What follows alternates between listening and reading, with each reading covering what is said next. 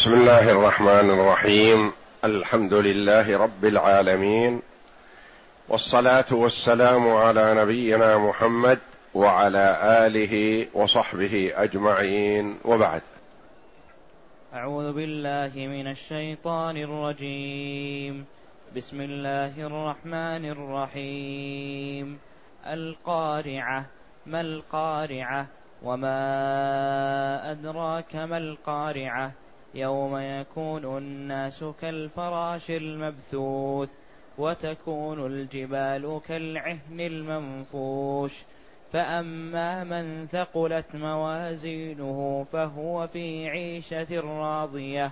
وأما من خفت موازينه فأمه هاوية. وما أدراك ما هي نار حامية. هذه السورة الكريمة تسمى سورة القارعة وهي من السور المكية بلا خلاف يعني أنها نزلت قبل هجرة النبي صلى الله عليه وسلم من مكة إلى المدينة. يقول الله جل وعلا القارعة ما القارعة وما أدراك ما القارعة. القارعة اسم من أسماء يوم القيامة وسميت قارعة لأنها تقرع القلوب والاسماع بأهوالها فهولها عظيم وتتغير فيها الأشياء السماوية والأرضية تنشق السماء. وتكور الشمس وتتناثر النجوم وتدك الجبال وتبدل الأرض غير الأرض. أهوالها عظيمة. يقول الله جل وعلا مبينا لأهوالها وعظمها وتفخيما لها من أجل الاستعداد لذلك اليوم. القارعة ما القارعة وما أدراك ما القارعة؟ القارعة مبتدأ وما أدراك ما القارعة جملة مكونة من مبتدأ وخبر على الخلاف بين العلماء رحمهم الله. هل اسم الاستفهام هو المبتدأ أم هو الخبر؟ وما بعده خبر له أو مبتدأ مؤخر؟ والجملة من المبتدأ والخبر خبر للمبتدأ الأول. ثم عظم شأن ذلك اليوم بقوله جل وعلا وما أدراك ما القارعة. يعني شأنها عظيم ما تدري عنه. ما أحد يدري عنه ويعلم مدى ما فيه من الأهوال إلا الله سبحانه وتعالى. وإذا بين جل وعلا هول وعظم شيء لم يكن من أجل الاستعداد لذلك. لأن الناس يحشرون على يتفاوتون تفاوتا عظيما. فبحسب استعداد المرء لذلك اليوم يكون أمنه. وما أدراك ما القارعة. يوم يكون الناس كالفراش المبثوث. يكون الناس كالفراش المبثوث. تصور بعث الناس وإخراجهم من قبورهم من آدم عليه السلام إلى أن يرث الله الأرض ومن عليها. يقومون قومه رجل واحد. ثم في هذه الحال يموج بعضهم في بعض. وتفقد العقول والاتزان. والتفكير المركز لأن الهول عظيم. يكون الناس كالفراش المبثوث. الفراش هذه الطيور الضعيفة القليلة التي تتحرك في الليل. فإذا أوقد لها نار توجهت إلى النار. تتوجه لماذا؟ لإحراق نفسها تهلك نفسها. ما فيه إدراك ما فيه تثبت. يذهب العقل. يكونون مثل هذه في موج بعضهم ببعض. الفراش هذه التي مثلها النبي صلى الله عليه وسلم بالنسبة للأمة بقوله كمثل رجل أنا أحجزكم عن النار فمثل ذلك برجل أوقد نارا فجعلت الفراش تتراكم وتتساقط في النار وهو يمنعها عن النار. فهو عليه الصلاة والسلام يبين لأمته الطريق المستقيم ويبين لهم أسباب السلامة والنجاة من الوقوع في عذاب الله يوم القيامة. لكن الكثير من الناس يتهافت ويتساقط في النار ويسعى لما فيه ضرره. يسعى لما فيه هلاكه. يفني ليله ونهاره ليهلك نفسه والعياذ بالله. وكما قال عليه الصلاة والسلام كل الناس يغدو فبائع نفسه فمعتقها أو موبقها واحد يسعى ليل نهار في نجاة نفسه وهذا السعيد. والآخر يسعى ليل نهار في إيقاع نفسه في النار والعياذ بالله. يسعى في سبب هلاكه وخسارته في الدنيا والآخرة. يوم يكون الناس كالفراش المبثوث المبثوث المنتشر الكثير متفاوت الاتجاهات هذا يصير كذا وهذا يصير كذا بلا اتزان ولا روية. يوم يكون الناس كالفراش المبثوث. بذلك اليوم. واهواله تبدأ من النفخة الأولى إلى أن يدخل أهل الجنة الجنة فيستريحون. ويدخل أهل النار النار فيشقون شقاوة الأبد والعياذ بالله. وتكون الجبال كالعهن المنفوش. تكون الجبال هذه الصلبة الذي إذا ضرب به في الحديد شعت النار من قوة صلابته وحدته. تكون كالعهن المنفوش العهن القطن أو الصوف. قولان للعلماء رحمهم الله. ولا منافاة بينهما. العهن القطن أو الصوف المنفوش. يعني خفيف أقل ما يأتيه من الريح بين الشفتين يطير. هذه الجبال العظيمة وجاء في آية أخرى أنها تكون هباء يعني تشاف بالعين ولا تصد سائر. ما يكون لها جرم يمنع. وتكون الجبال كالعهن المنفوش يعني تتغير الأحوال السماوية والأحوال الأرضية. بما في ذلك الناس يكونون بهذا الشكل وبهذه الصفة التي ذكر الله جل وعلا. فيوم القيامة يوم عظيم وكما قال الله جل وعلا يشيب منه الولدان. الولد الشاب الصغير يكون شايب يشيب في هذا اليوم من شدة أهوال يوم القيامة. إلا من أنجى الله جل وعلا من هذه الأهوال فإنهم تتقبلهم الملائكة وتستقبلهم وتبشرهم. فيذهب عنهم الخوف والحزن ولا يكون عندهم شيء من الوجل. إن الذين قالوا ربنا الله ثم استقاموا تتنزل عليهم الملائكة ألا تخافوا ولا تحزنوا وأبشروا بالجنة التي كنتم توعدون. نحن أولياءكم. الملائكة تقول لهم نحن أولياءكم في الدنيا. كنا معكم في الدنيا ومصاحبينكم ولكن ما تعلمون عنا. نحن أولياءكم في الدنيا وفي الآخرة. فهم في الآخرة يظهرون ويبينون ويبشرون المؤمن. جعلنا الله وإياكم منهم. وتكون الجبال كالعهن المنفوش المندوف الذي فك بعضه من بعض ليخف. القارعة من أسماء يوم القيامة كالحاقة والطامة والصاخة والغاشية. أسماؤها كثيرة. القارعة والصاخة أسماء كثيرة وردت في آيات كثيرة من كتاب الله. تدل على تعدد أسمائها وكلها تدل على الهول والعظمة. وذهول الناس في ذلك اليوم. ثم قال تعالى معظما أمرها ومهولا لشأنها وما أدراك ما القارعة.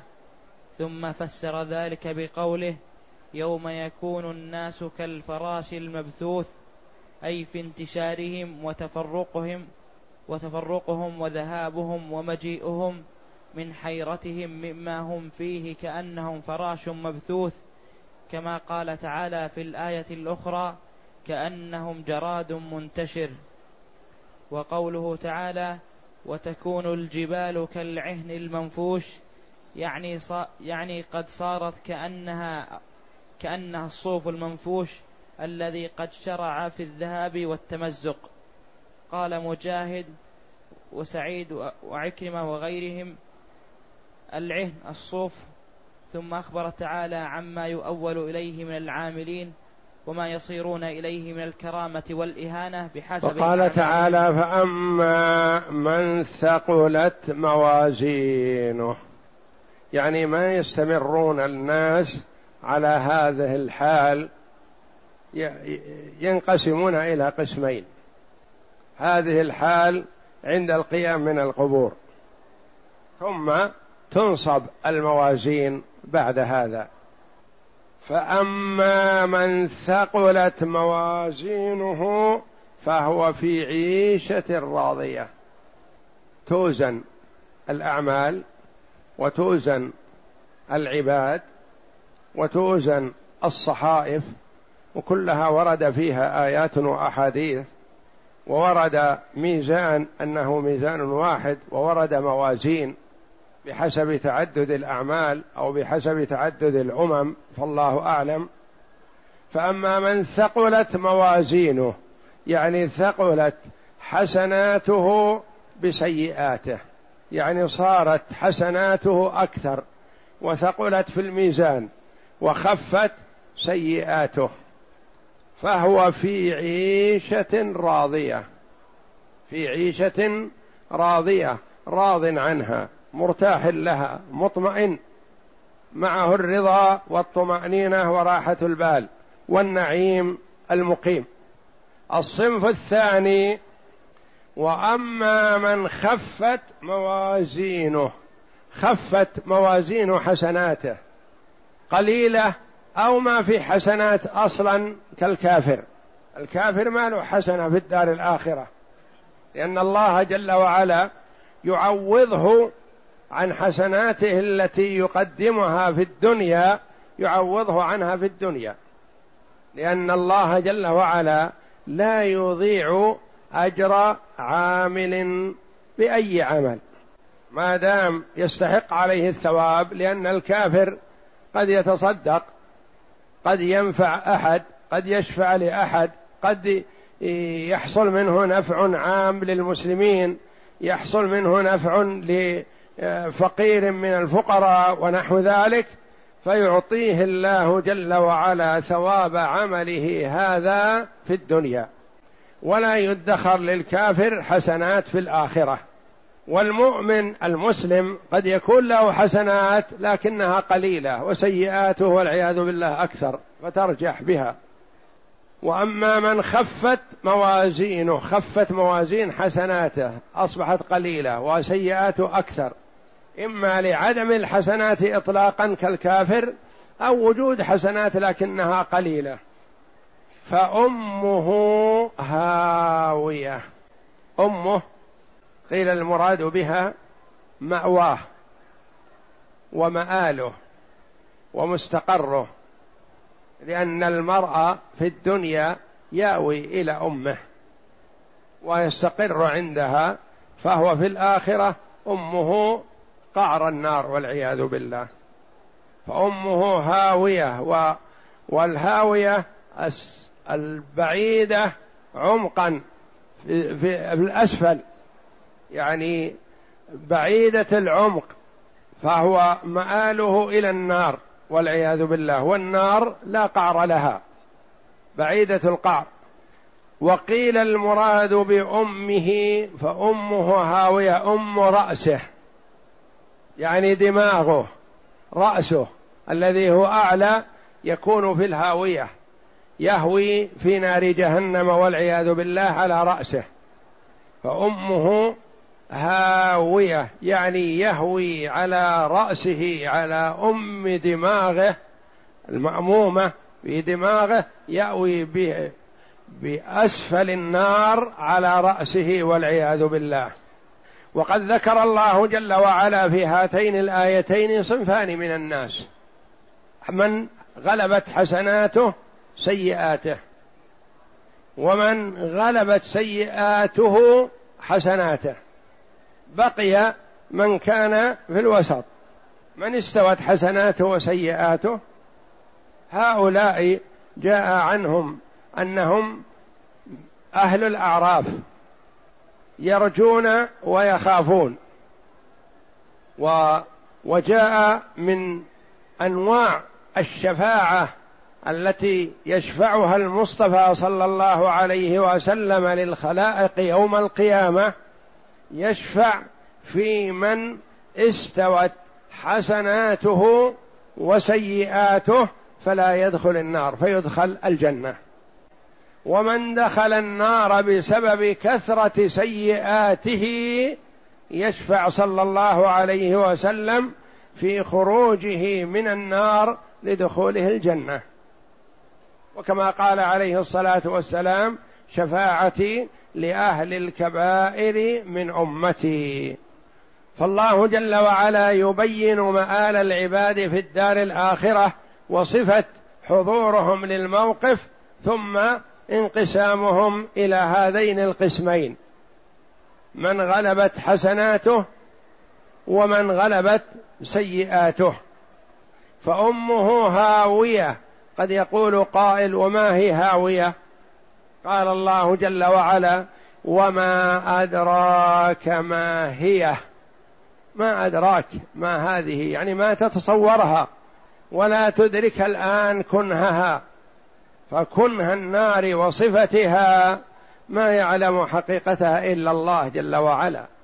لأنها نار عظيمة ونارنا في الدنيا كما قال عليه الصلاة والسلام بالنسبة لنار الآخرة جزء من سبعين جزء من نار الآخرة.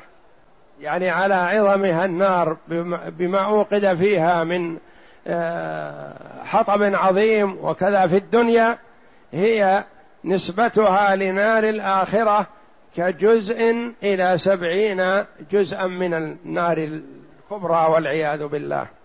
وما أدراك ما هي؟ ما تدري ما هي؟ هي نار حامية. نار حامية يصح أن تكون خبر لمبتدأ محذوف تقديره هي. هي نار حامية. يعني وجاء في الحديث أنه أحمي عليها أوقد عليها ألف سنة حتى احمرت ثم أوقد عليها ألف سنة حتى ابيضت ثم أوقد عليها ألف سنة حتى اسودت فهي سوداء مظلمة. وجاء في الحديث أنها اشتكت على ربها بأنه أكل بعضها بعضا فأذن الله جل وعلا لها بنفسين نفس في الحر وهو أشد ما يكون من أيام الحر ونفس في الشتاء وهو أشد ما يكون من برد الزمهرير. وقال عليه الصلاة والسلام إذا اشتد الحر فأبردوا بالصلاة فإن شدة الحر من فيح جهنم. فإذا اشتد الحر في وقت الصيف فيحسن الإبراد قليلا بصلاة الظهر. إذا لم يشق ذلك على المأمومين. اقرأ. ثم أخبر تعالى عما يؤول إليه عمل العاملين وما يصيرون إليه من الكرامة والإهانة بسبب بحسب أعمالهم. فقال فأما من ثقلت موازينه أي رجحت حسناته على سيئاته فهو في عيشة راضية يعني في الجنة. وقوله وأما من خفت موازينه أي رجحت سيئاته على حسناته فأمه هاوية قيل معناه هو ساقط هاو بأم رأسه في نار جهنم وعبر عنه بأمه يعني دماغه.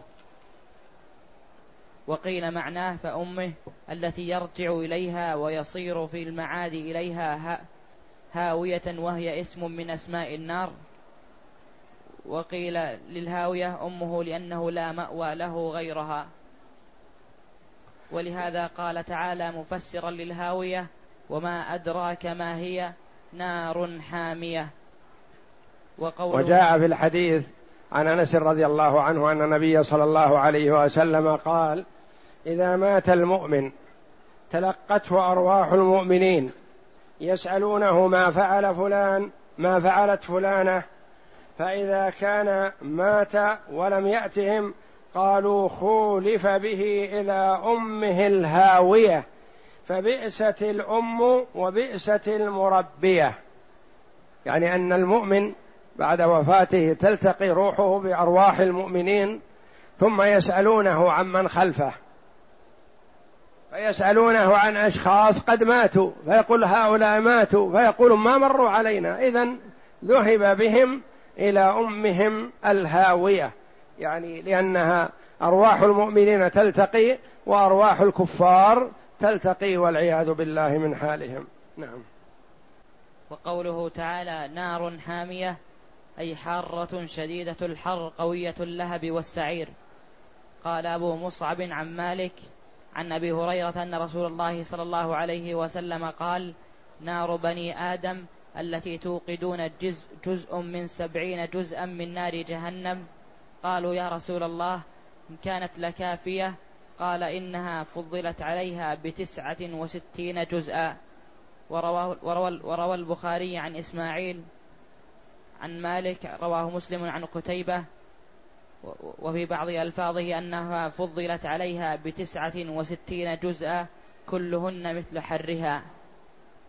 والله أعلم وصلى الله وسلم وبارك على عبد ورسول نبينا محمد وعلى آله وصحبه أجمعين.